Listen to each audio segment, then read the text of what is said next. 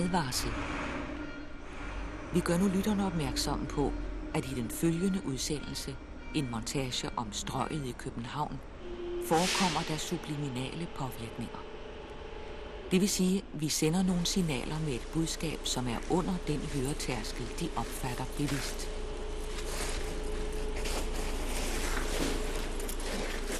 Budskaberne sendes, uden at de bevidst lægger mærke til dem. Altså, vi har bearbejdet signalerne digitalt i et forsøg på at få dem snedet ind i deres hjerne, hvor de påvirker deres tanker og drømme, men uden at de vil det.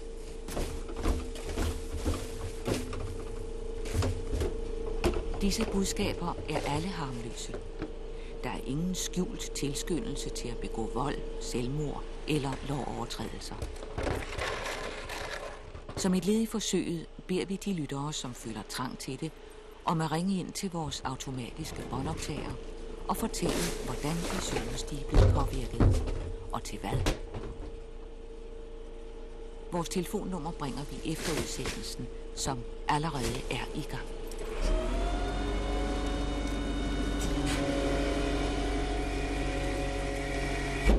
På strøget i København. Morgenstemning.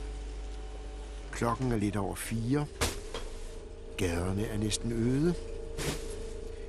Kun skraldemændene er i gang. De fjerner affaldet. Det, som vi har bedømt værdiløst. Overflødigt.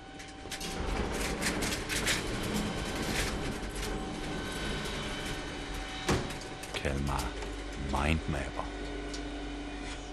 En, der kortlægger din hjernes aktiviteter. Hvordan elektriske impulser farer rundt ind i dit hoved. Hvad du lægger mærke til bevidst. Og hvad der sniger sig ind ubevidst. Det meste af det, du laver, gør du ubevidst. Uden at tænke over, at du gør det. Uden at du ved af det, strømmer der flere millioner bit informationer ind i din hjerne. Du har flere programmer kørende samtidig, som gemmer information, kalder erindringer frem fra hukommelsen, opretter og måske også sletter dokumenter og filer, uden at du ved det.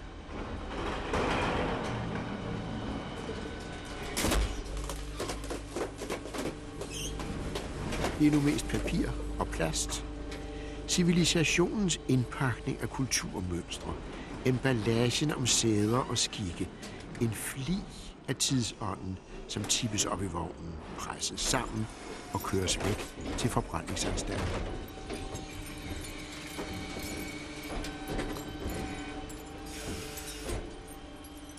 De fleste mindmapper arbejder meget stilfærdigt i skjul. De får en opgave fra en marketingchef. De rykker ud og løser den.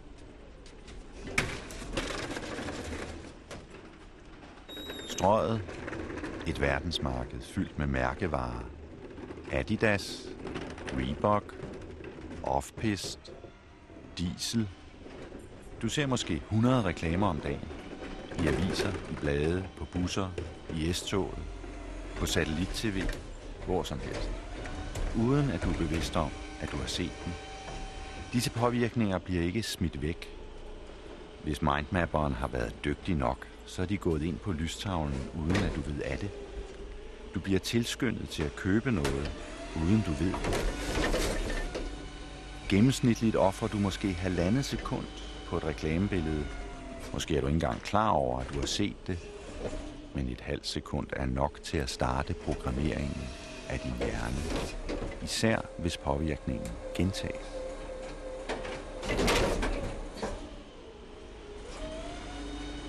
Tempoet er raskt. Skraldemænden skal se at blive færdige. Fra forretningen deres et parti plastbøjler, hvor på tidens mode har hængt. Fra boghandlen en ladning citater. Et af dem, på vejen op i vognen, stikker af fra affaldssækken.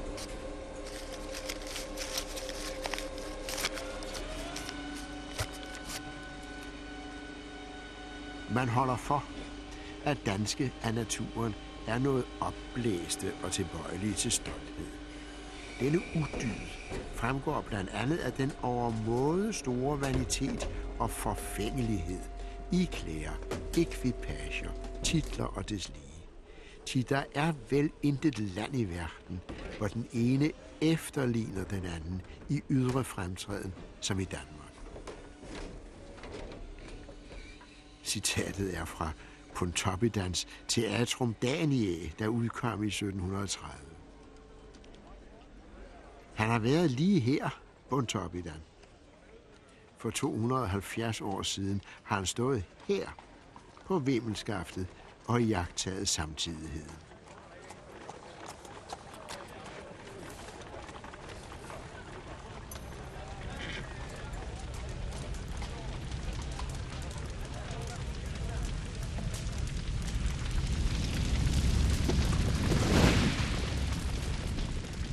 Det var et par år før, i 1728, at en stor brand bryder hele den vestlige del af strømmen.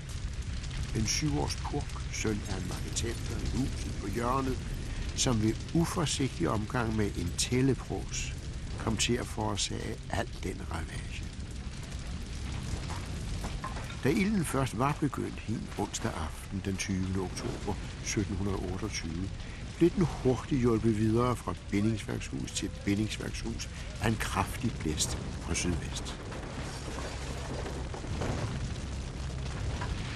Byen er praktisk taget uden vand. Pevlingesøen er lige blevet renset og er nu under vandopfyldning, netop fra de regner, der normalt fører drikkevand til byen. Brandkorpset. På det usagelige tidspunkt holder brandkorpset en privat efterslutning der ganske vist ikke tærer på byens vandreserver, men på dens lager af øl og brand. Så korpset er ude af stand til at varetage sine opgaver på forsvarlig vis. Det siges rent ud. Politimesteren er fuld, ligesom Holmens chef. Brandmajoren er gammel og udulig, og stadhavnsmanden er apoplektisk. Men hovedstadens kommandant er beslutningsdygtig. Han beslutter, af frygt for, at hans soldater skulle desertere, at lukke byporten, hvilket hindrer folk i at hente vand, hvor dette er nærmest at finde, nemlig i stadsgraven. Efter nattens mareridt har ilden torsdag morgen et sig frem. Nørregade står i lure, og mod vinden æder branden sig ned mod Gammeltorv. Man begynder at skyde husene på torvets vestside i grus forhindre ilden i at nå rødhuset. Brandmajor Prejsler, en forhenværende kleinsmed, leder operationen. Nu gælder det hjørneejendommen, en vinhandel og skænkestue ved navn Blasen. Branden har endnu ikke nået huset. Krudt i store mængder lægges ud til den store sprængning. Og imens får husets tjenestefolk lov til at redde så meget som muligt af bohavet. Seks matroser er også gået ind i huset. Hvad de skulle derinde vides ikke. De er endnu ikke kommet ud. Forhåbentlig er de ikke gået i vinkælderen. De må snart komme ud igen. Det er lige før huset skal sprænges.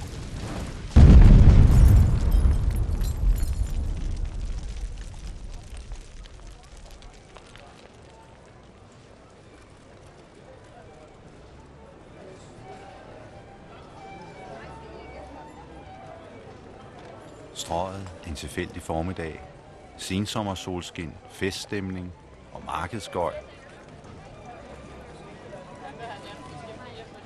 Jeg har stået af det kommercielle ræs, hvor jeg ellers kunne have tjent meget mere.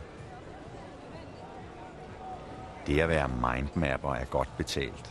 For eksempel kortlægningen af mænds onani-fantasier for Playboy Magazine. Det giver ret godt. Tiltroen til det subliminale er voksende. Den bliver større selvom man forsøger at skjule kendskærningen. Det var Simon Freud og den efterfølgende psykoanalyse, der fik den vestlige kultur til at tage det ubevidste alvorligt. Men dit ubevidste er ikke bare en sump af fortrængte seksuelle lyster og forbudt had. Det ubevidste er en aktiv og vigtig del af dit sind. Sagen er, at der hvert eneste sekund tordner millioner af bit information ind igennem vores sanser. Øjet sender i hvert fald 10 millioner bit videre til hjernen hvert sekund. Huden sender 1 million bit i sekundet. Øret sender 100.000. Lugtesansen andre 100.000 bit i sekundet. Og smagen måske 1000 bit i sekundet. Al den information, der hvert sekund tilflyder vores hjerne fra sansorganerne, ankommer en meget lille brøkdel til vores bevidste oplevelse.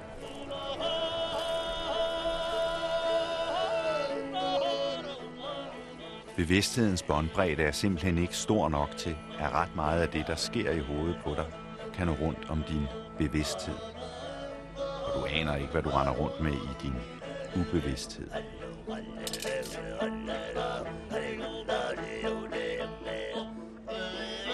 Du ser meget mere, end du vil af. Og du påvirkes subliminalt. Du tror bare, du har styr på det. Pøtsels fænomen er det ældste eksempel på subliminal sansning, der er blevet studeret med moderne metoder.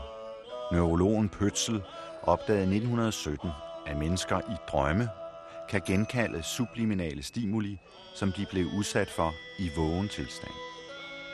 Han brugte et såkaldt takistoskop, et apparat, som gør det muligt at vise et billede for en forsøgsperson i et meget kort tidsrum, for eksempel en hundrededel sekund. Det kan bevidstheden ikke nå at opfatte. Pøtsel viste billeder fra arkeologiske udgravninger så hurtigt, at forsøgspersonerne ikke var bevidste om, at de havde set disse billeder. Men billederne dukkede op i deres drømme, selvom forsøgspersonerne ikke havde kunnet huske billederne i vågen tilstand.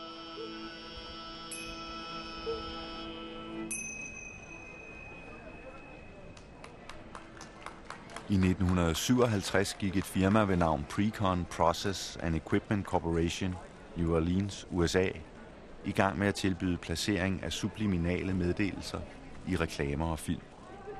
Radio- og tv-stationer over hele USA begyndte at sælge reklametid, hvor der blev brugt subliminal påvirkning. Men så blev der ballade. En proteststorm. Det blev forbudt at sende radio- og tv-budskaber under bevidsthedstærskelen, og så fortsætter det alligevel bare mere fordækt, hemmeligt.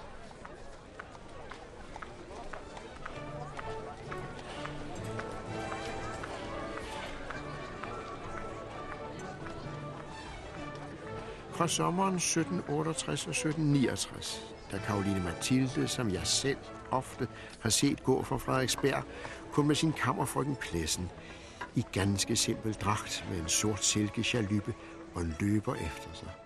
Fra sommeren 1768 kan man egentlig regne den tidsalder i København, der fruentimer af alle stænder og næsten til alle tider begyndte at vandre på gaderne. Dette var vel en ganske uskyldig handling af dronningen. Den daglige spaceretur. Sommeren 1768 og så vil enhver lade sig se i alle slags pynt efter moden og med bestandige afvekslinger. Det var den gang kvinder fik ben at gå på. Dronningen, Karoline Mathilde, havde ført an, og borgerskabet fulgte efter i promenaden.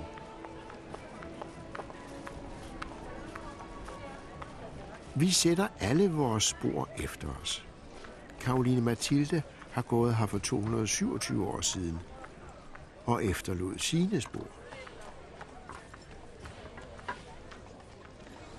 Fra slutningen af 1700-tallet begyndte gadebilledet at ændre sig radikalt.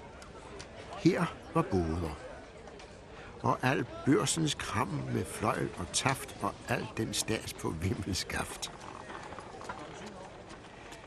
I 1777 blev brolægningen i kommunalt anlæggende. Man begyndte at opkræve en brolægningsskat fra husejerne. I 1779 sættes der strenge straffe for hurtig kørsel. Nu må der kun køres i lundetrav. I 1788 forbydes det at tømme latrinsbærne i regnestenen.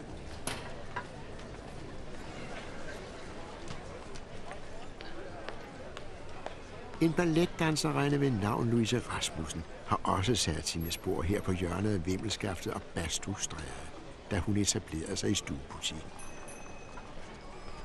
I november 1844 bekendtgjordes dette på såvel dansk som fransk i Berlings Avis, at hun ville forsyne hovedstadens damer med damehatte, korfyre, kapper med mere i den nyeste og reneste smag og alt forfærdighed af de bedste stoffer. Louise Rasmussens butiksvindue var epokegørende. Bag sprosserne kunne man se en elegant påklædt voksdame, der livagtig, men på mekanisk vis drejede rundt i en langsom pirouette. Sådan tænkes havde København aldrig tidligere været udsat for. Og det blev voksmannekendens indtræden i dansk reklameliv. Modedamen Louise Rasmussen havde sandelig forstand på at vække opmærksomhed. Hun havde to elskere. Den ene var bogtrykker Berling. Den anden, hendes Fritz, blev i 1848 kong Frederik den 7.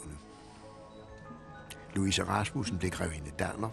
Hun opgav sin modeforretning og fik uofficielt en bolig på Christiansborg Slot.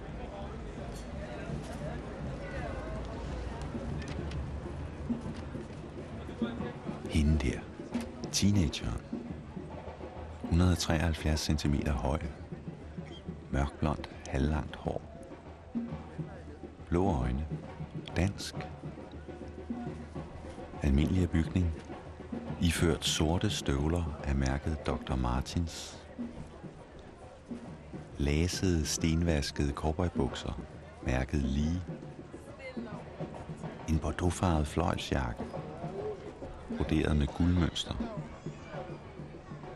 antagelig hjemmesyde, sølvørering, Skal have en ny bluse? Og en CD. Hun har en vis hippie-stil, følger trenden, hvor en del teenagepiger vender tilbage til 60'er-moden. Måske moderens aflagte. Jeg er også sulten. Trænger til noget.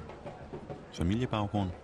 Forældrene skilt, mellemlagets øverste del, lille skolebarn. Nu ind for forstederne en sensommerlørdag. Togturen var røvkedelig. Jeg sidder bare glor. Jeg ville helst have haft nogen med. Nu er vi on target. Lad os kalde hende Louise. Der er penge i hende. Hvert år køber teenager for 2,5 milliard kroner. Tøj, pomfritter, CD'er. Vi følger med hende på en strøgtur. Jeg glæder mig bare sådan til turen. Jeg sparede op til den.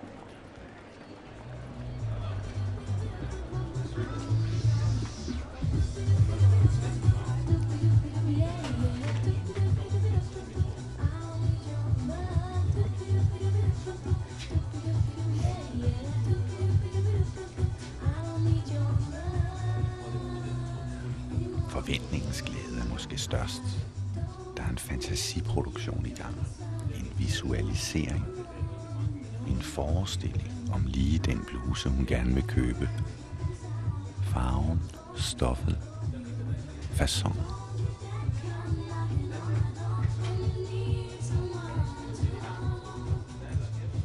Parallel distribueret processering. PDP. De ubevidste processer i sindet behandler information hurtigt og parallelt, mens de bevidste processer langsomme og serielle. De tager kun én ting ad gangen. Hun er bevidst om kun 16 af de 10 millioner bit, der hvert øjeblik strømmer ind i hendes hjerne fra sanserne.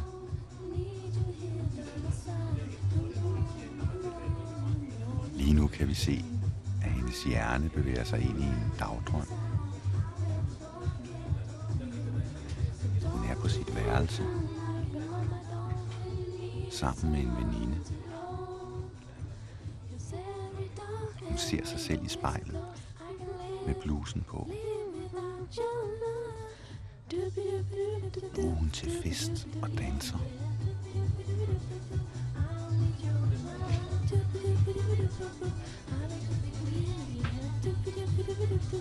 I don't need your love.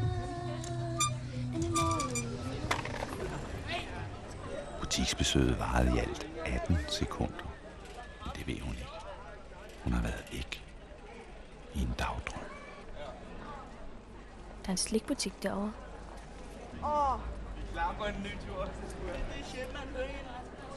Se ham der. Hiphopperen med de åndede bukser.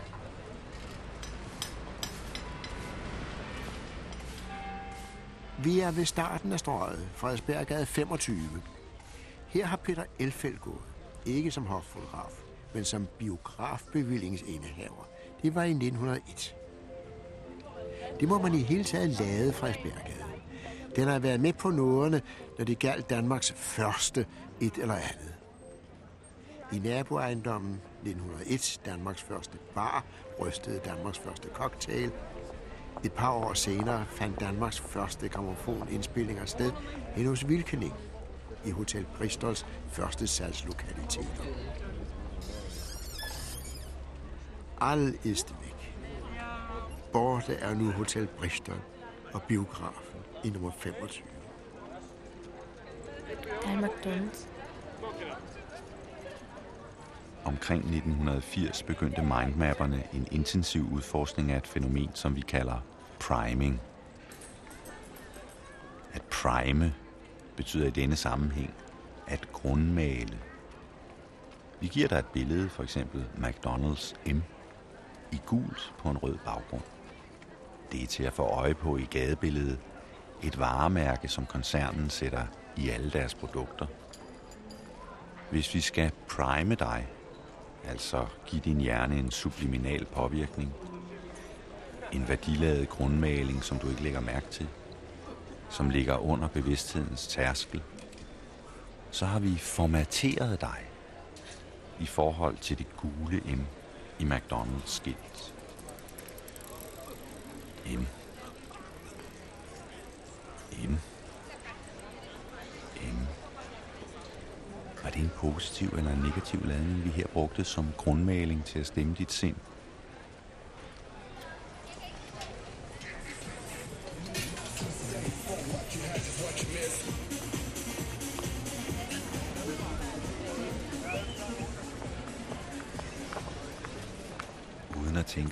Bevæger Louises øjne sig rundt i gadebilledet. Hun har god tid. Hun driver omkring. Hun går rundt, uden at være bevidst om, hvor hun sætter sine fødder. Vi optræner automatiske processer, som vi udfører bedst, når vi ikke er bevidste om dem. Hun bevæger sig i folkemængden, bedømmer afstande, hastigheder. Hun passer på, så hun ikke vader ind i folk, eller bliver kørt ned af en modkørende klapvogn.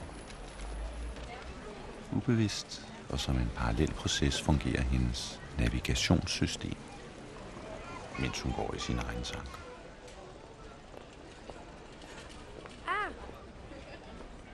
I sidste øjeblik når hun er træet ved siden af isvaflen, som ligger på fliserne. Hun har set mere, end hun aner. Anet mere, end hun har set.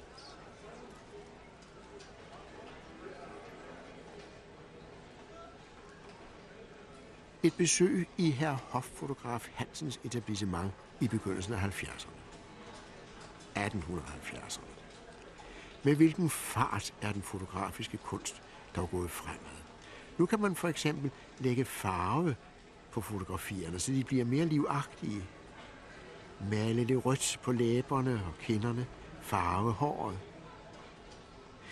I et særligt atelier er yngre kunstnere beskæftiget med kolorering af fotografier. Og man kan unægteligt ved at betragte disse ikke overse, hvilken farlig konkurrent de må blive for egentlige oliemalerier. Der er en Matas. Hun havde egentlig ikke tænkt sig at købe kosmetik, men en impuls dirigerer hende ind gennem butiksdøren. Det dufter af sæbe og parfume. Det ånder af helse og renhed. The makeup of a makeup artist. Max Factor International. My name is Gary Lydiard. I'm a makeup artist. Jeg bruger eyeliner, mascara Galle Lydia er det og make en artist puder, filmbranchen i Hollywood. Kameraet ser alt, og alle vil gerne have folder. Jeg bruger alt. han begyndte at bruge Max. Factor Stretch Mascara, blev han nødt til at lægge eyeliner helt inde ved øjenlåget. Jeg gider Det ikke stå en time foran spejl, hvis jeg lige ligger til det fest om morgenen. Altså, jeg kan man ikke, det arbejde med i øjenlæber og krogen og helt ud til spidsen af læberne. Måske tror du, at reklamefinansieret tv kommer til dig gratis. Du glemmer, at prisen for at fremstille reklamen, marketing research, mindmapper, modeller, sminkøser, fotografer, scenografer, lysfolk og mange flere, som skal have deres hyre, samt tv-stationen, som sender reklamen. Alle disse omkostninger holdes skjult, men de bliver lagt oven i den udsalgspris, du betaler i forretningen. Folk i reklamebranchen er, foruden at markedsføre et produkt, nødt til at promovere sig selv. De plejer deres image med omhu. De bruger sminke om nødvendigt til at skjule eventuelle urenhed. Vi skal jo helst købe deres forestilling, at uden dem kunne den verden, vi kender, den vestlige, ikke bestå. At uden denne form for markedsføring ville samfundshjulene gå i stå at du bestemmer selv, hvad du vil købe, hvornår og hvorhen, og hvor meget du vil give for et givet produkt. Drager du reklamefolkenes ærlighed i tvivl, bliver de som regel fornærmet og nogle gange ondskabsfulde og farlige. Jeg har en kollega i Kanada, som har fået deres kærlighed at føle. Da de havde forhindret salg af hans bøger, fået ham blacklistet som foredragsholder men ikke kunne få ham fyret fra det universitet, hvor han var professor, endte de med at tvinge universitetet til at tilbyde ham 64.000 dollar for at rejse. Det var i 1974. Med doktorgrad og det hele rejste han. Kunne ved, hvad der blev af ham. Wilson, Brian, Key.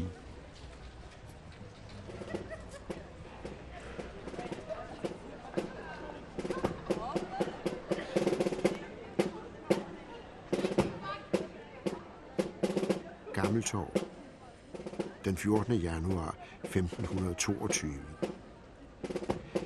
Det var ærkebispens sidste dag.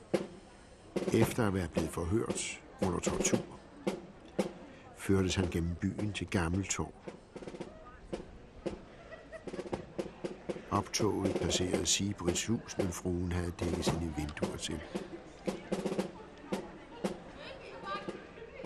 Da man nåede torvet, rådhuset og galgen, blev en strikke lagt om bispens hals. Og bødlen ledte ham et par trin op, men fortrød og sagde, nej, vi må den anden vej. Bispen, der havde taget sine tøfler af, tog dem nu på igen, den korte vej til bålet. Her afførte man ham, hans fløjelskjortel, tøflerne, hoserne, en rød skarlagen skjorte og lå ham beholde en lærerskjorte og et lændeklæde.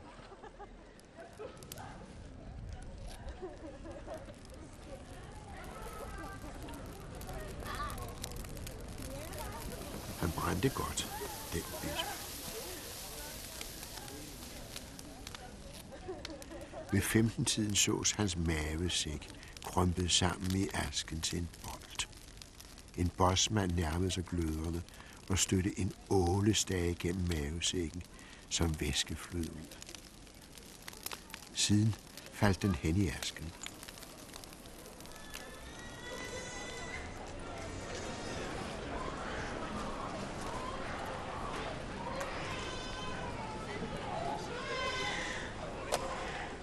I 1977 blev en reklame for whiskymærket Johnny Walker Black Label vist i alle de store amerikanske ugeblade. Playboy, Time, Newsweek.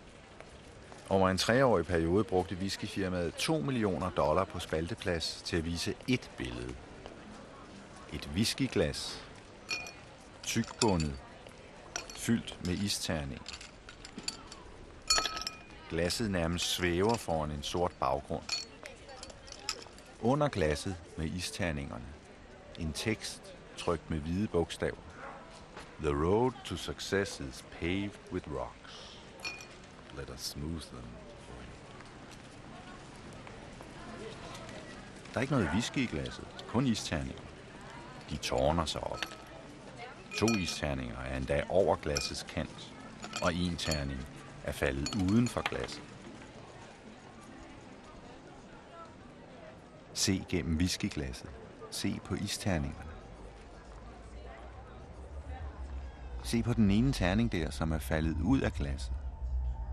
Inde i isterningen er malet et skrigende ansigt. Et ansigt, der vrider sig i smerte og dødsangst.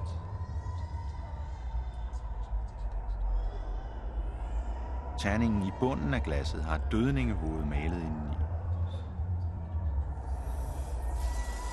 I alle syv isterninger er der malet scener fra et redselshelvede. Et monster med åben gab og lange, tangagtige arme, der rækker ud efter dig. Du får kun øje på disse mareridtsredsler, hvis dit øje bevidst søger efter dem. Ellers ser du det ikke. I hvert fald ikke bevidst. Så er det kun dit ubevidste, der ser disse scener fra helvede.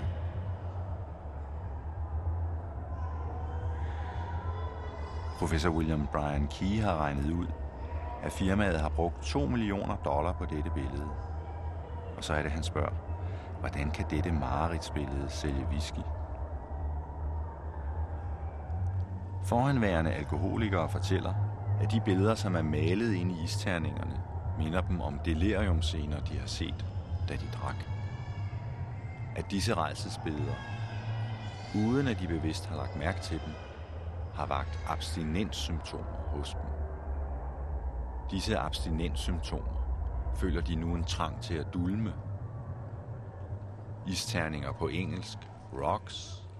The road to success is paved with rocks. Let us smooth them.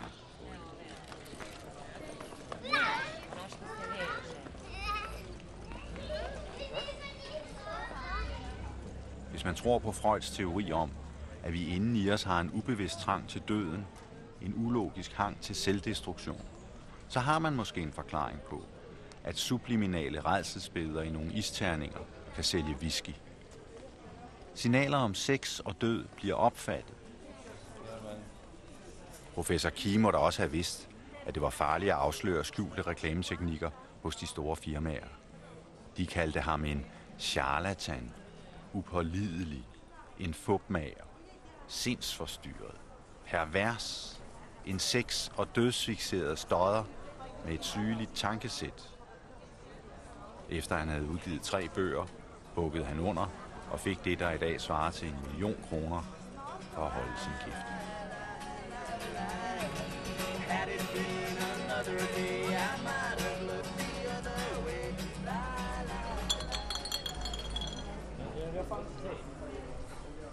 Louise er ikke bevidst om alt det, hun har set. Uden at hun ved af det, scanner hendes øjne det gadebillede, hun har rundt om sig. En masse s- porcelænsfigurer. Små folkedansere står i papæsker. Tvillinger med røde hatte på. En sort glimmersko. Louises øjne afsøger scenen. Uden hun er sig det bevidst, i brøkdel af sekunder, flytter hun blikket fra punkt til punkt i gadens tableau. Og nogle lommelærker. En dame med sort læderjakke. Et spejl. Millioner af bit informationer kommer ind, men hun er kun bevidst om indholdet af 16 af disse bit. En dame, der kommer vædende hurtigt gennem gaden. Med langt krøllet hår og sorte spænder. Inden man når at få det sagt, er der kommet flere millioner bit til. Ind på harddisken. United Colors of Benetton. Skilte. Neonlys med lysglimmer i. Du kan kun gøre rede for en lille bitte mikroskopisk brøkdel af alt, hvad du har set. Men resten er der. I harddiskens ubevidste filer.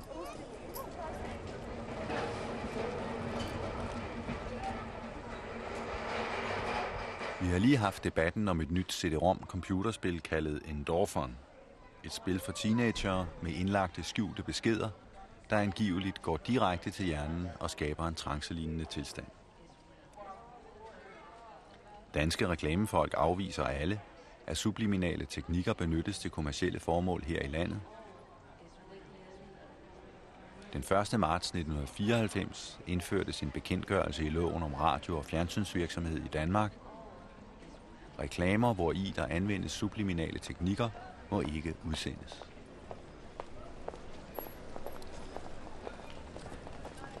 Strøgets længde er målt til 1330 mandeskridt. I nu godt 30 år har strøget været gågade. Den 17. november 1962 indførte man gågaden på forsøgsbasis. De fleste handlende langs ruten var nemlig meget imod tanken.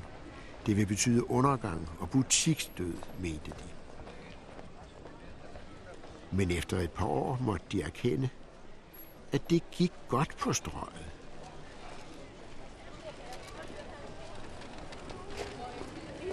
Vi lader alle spor bag os.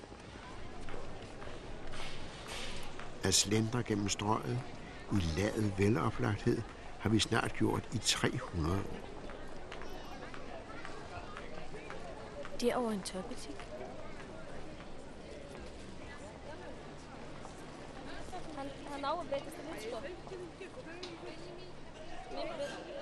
En flok piger på min alder. De har gang i den med nogle fremmede. Drengene er mørke i huden. Hip-hop-typer. Smart ene. Jeg tror, at den ene af dem ekspederer. Han prøver at sælge en kjole fra stativet. Jeg går lidt nærmere. Diskret. De skal ikke vide, at jeg kigger på dem. Det kunne være lidt sjovt. Ham, der ekspederer, har åbenbart nogle venner med. Pigerne taler sammen. Ikke svensk. Heller ikke norsk. De har det sjovt.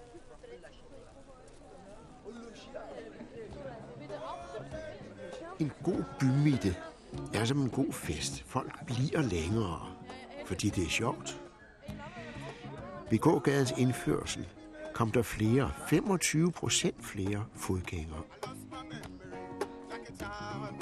Og de bliver længere. På en sommerdag går 72.400 mennesker en tur på strøget.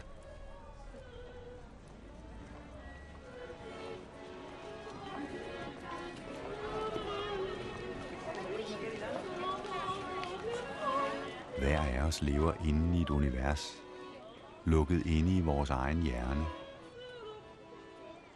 Ud fra den strækker sig millioner af skrøbelige sansenervefibre, der tager prøver af verden omkring os.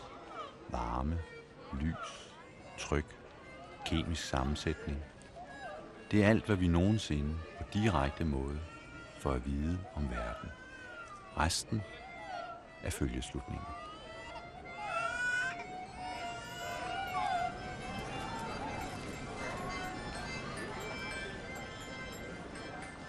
Uden at hun vil af det, scanner Louises øjne det gadebillede, hun har rundt omkring sig.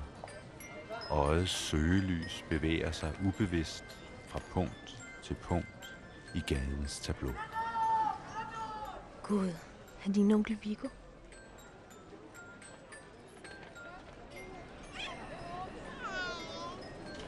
Nå, en sød lille bebse.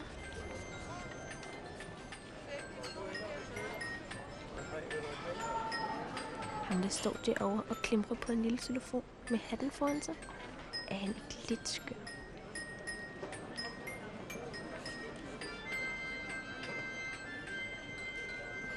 Vi fylder alle sammen i gadebilledet. Tykke og tynde, høj og lav. Hver især syner vi. Selvom ret få bevidst har lagt mærke til os i myldret og kan skildre vores væsen, har vi sat spor i erindringen. 2,5 kroner her. Søde og sprøde. Her 2,5 kroner. I dette tilfælde elektromagnetiske spor på et lydbånd. Alt bare være færre 2,5 kroner. Byen. Ja, far, kom ind for. Det firmaet plat og sønder. 2,5 kroner her, ja. En optagelse fra 1965, 2,5 kroner. kun 30 år siden.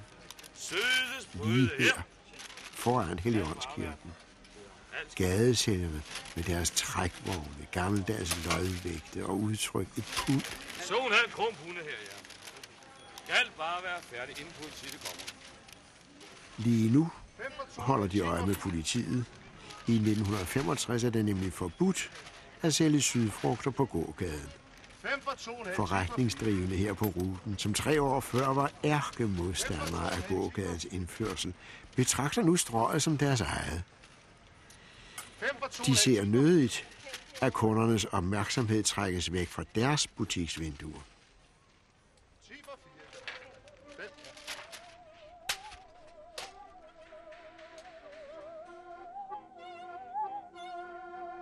At strøget skulle byde på denne folkelige, for ikke at sige underlødige underholdning, gøjler, kræmmer, maler og musikanter, var en torn i øjet på disse forretningsdrivende, som ringede til politiet for at få dem væk. Men de har været her og fyldte i gadebilledet.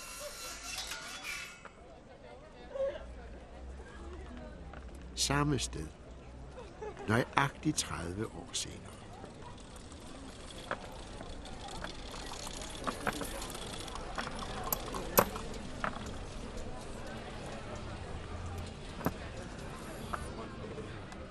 Problemet er, at du ikke kan være bevidst om det, der sker i din ubevidsthed. Louise er gået ind i CD-forretningen. Om de har fået Interfon. En doffer.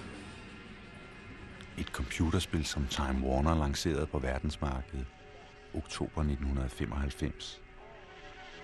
Et CD-ROM-spil med indlagte subliminale lydlige budskaber. Endorferen. En sammentrækning af tre ord. Indo, ind i dig. Morf, fra morfin og fun. Et New Age 3D puslespil for teenagere til brug efter skoletid. De skulle komme i en trancelignende tilstand ved at spille det. Kan man det? Jeg tror altså ikke på det. Der er gang i New Age. Især salget af kassettebånd til Walkman og joggere. Tobaksafvinding, slankekurer og alverdens alternative selvhjælpsbånd. Må jeg godt spørge dig noget? Ja. Har I Nirvana Unplugged i New York? Det skulle jeg meget gerne have prøver lige at slå den op på skærmen her.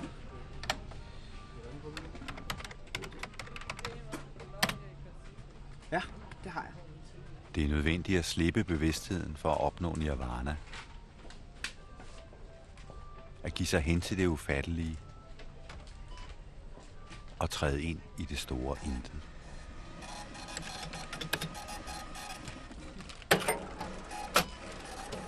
Vi kan ikke være bevidst om det ubevidste. Om der er noget derinde.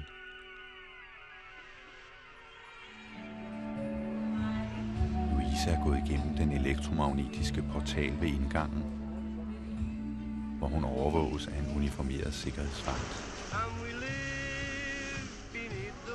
Nu vader hun gennem rækken af digitale indspilninger. Hun lærer at begå sig i virvaret, finde stedets og tidens enhed, orden i rækkerne, genre, undergenre,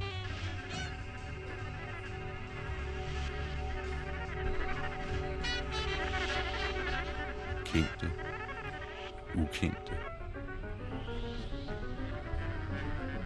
En gang imellem kommer der en nyhed frem. Noget anderledes. En anden måde at tænke på. Det der dytbot-musik er ikke noget for mig. Det skal være en god melodi. Noget, jeg kan nynne med på.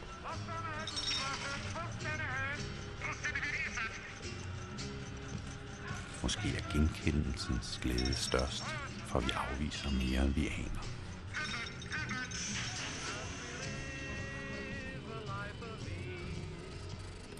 Dine valg bliver registreret, dine præferencer analyseret, din smag, dine lyster og tilbøjeligheder og hitlister sendt ud.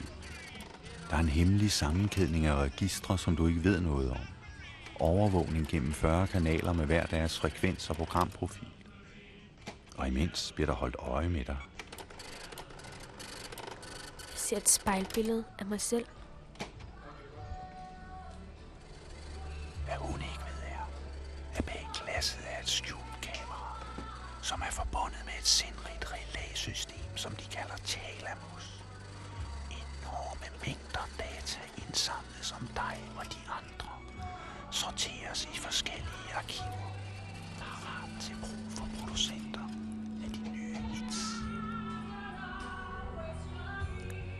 Jeg vil ud.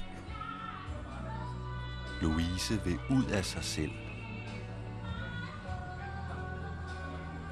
Hun bevæger sig mod udgangen. Hun tjekkes gennem det elektromagnetiske felt.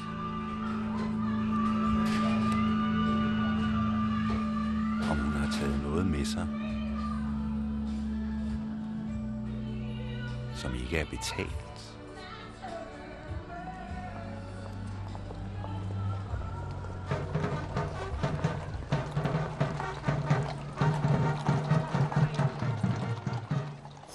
Festlighederne den 29. august 1596.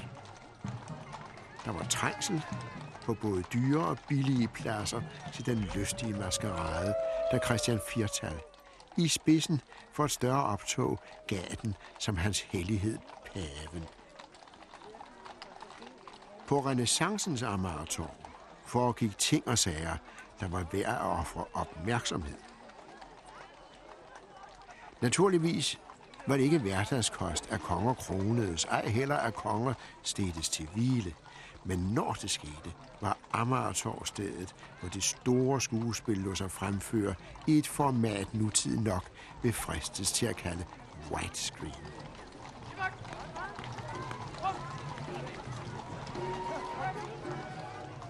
Den 19-årige Christian den 4. var iført kappe af rødblommet gyldenstykke og med tredobbelt ædelstensbesat guldkrone på hovedet. Han sad i en guldstol på en rullende platform, dækket af rødt fløjl, overdækket af en baldakin. En stor opbygning, på hvis sider var malet det ganske Vatikan. Ti drabanter i røde dragter trak platformen frem over torvet. Den første dag af festligheden var den unge monark klædt ud som paven, og på festlighedens anden dag havde Christian den 4. udskiftet det pavelige skrud. Han var nu udklædt som dame, en jomfrudronning.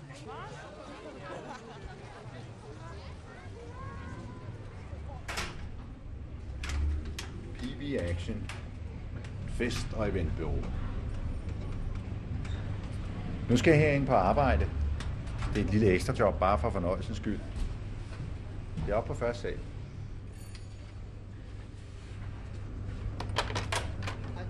Hej, jeg ved godt, jeg kommer lidt for sent. Hej, så.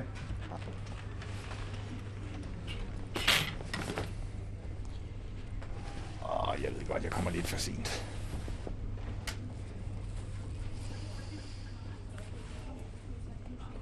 Ja, nu tager jeg smoking på. Du ved, Det er sådan noget med skjorten her med fine riller og knækflip. Og men den her butterfly, det er sådan lige at stramme den. Kunne hjælpe mig. Og der er bukser. Og der er en jakke. Og der er det sorte skærf. Ja, altså nærmest sådan en slags meditationsøvelse, eller hvad man nu vil. En, en slags ritual at udføre. Så er det jo altså, at jeg tager masken på. Og så, whoopty, så er jeg Arnold Schwarzenegger. I hvert fald, når man ser mig på afstand. Og det gør de jo altså nede fra gaden. Og så kan jeg stå heroppe i første sals højde, og så kigger jeg ned på folk, der går ned på gaden. Og så kan jeg prøve at få øjenkontakt med dem. De tror, jeg er en slags voksmannequin. En mekanisk dukke eller sådan noget. Jeg står og vinker meget, meget, meget, meget stille til dem. Min krop bevæger sig næsten ikke. Kun en lille smule bevægelse i hovedet, og så den her vinken med højre hånd. Meget, meget langsomt. Og så kan jeg se enkelte, der, der, der standser op dernede, og kigger op på mig og spørger hinanden, er det der øh, en Schwarzenegger-dukke? Eller er det en robot?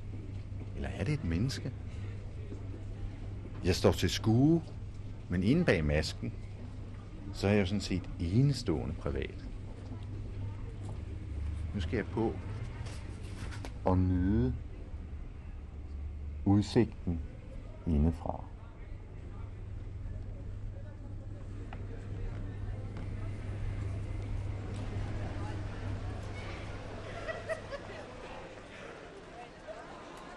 Vi har sendt Strøget. En montage om udsigten indefra. De medvirkende var fortælleren Ejner Johansson, mindmapper Thor Nørretranders. Teknik Ulla Christensen. Tilrettelæggelse Steven Schwartz. Det er ikke en dukke, det er en... Øhm, Det er, det er, det er en mand Det er med en en mand. maske på. med sådan en maske på. Står og vinker. Det må være kedeligt at stå sådan der Ja. for timeløn. Nu bliver den afløst. I montagen var der tekster fra blandt andet Mærk Verden af Thor Nørretranders og Strøget af Palle Kok. Hvis de føler trang til at ringe ind og fortælle, hvordan de er blevet påvirket subliminalt, så kan de ringe til vores automatiske båndoptager på 31 35 52 04. Jeg gentager 31 35 52 04 er nummeret til en automatisk båndoptager. 31 35 52 04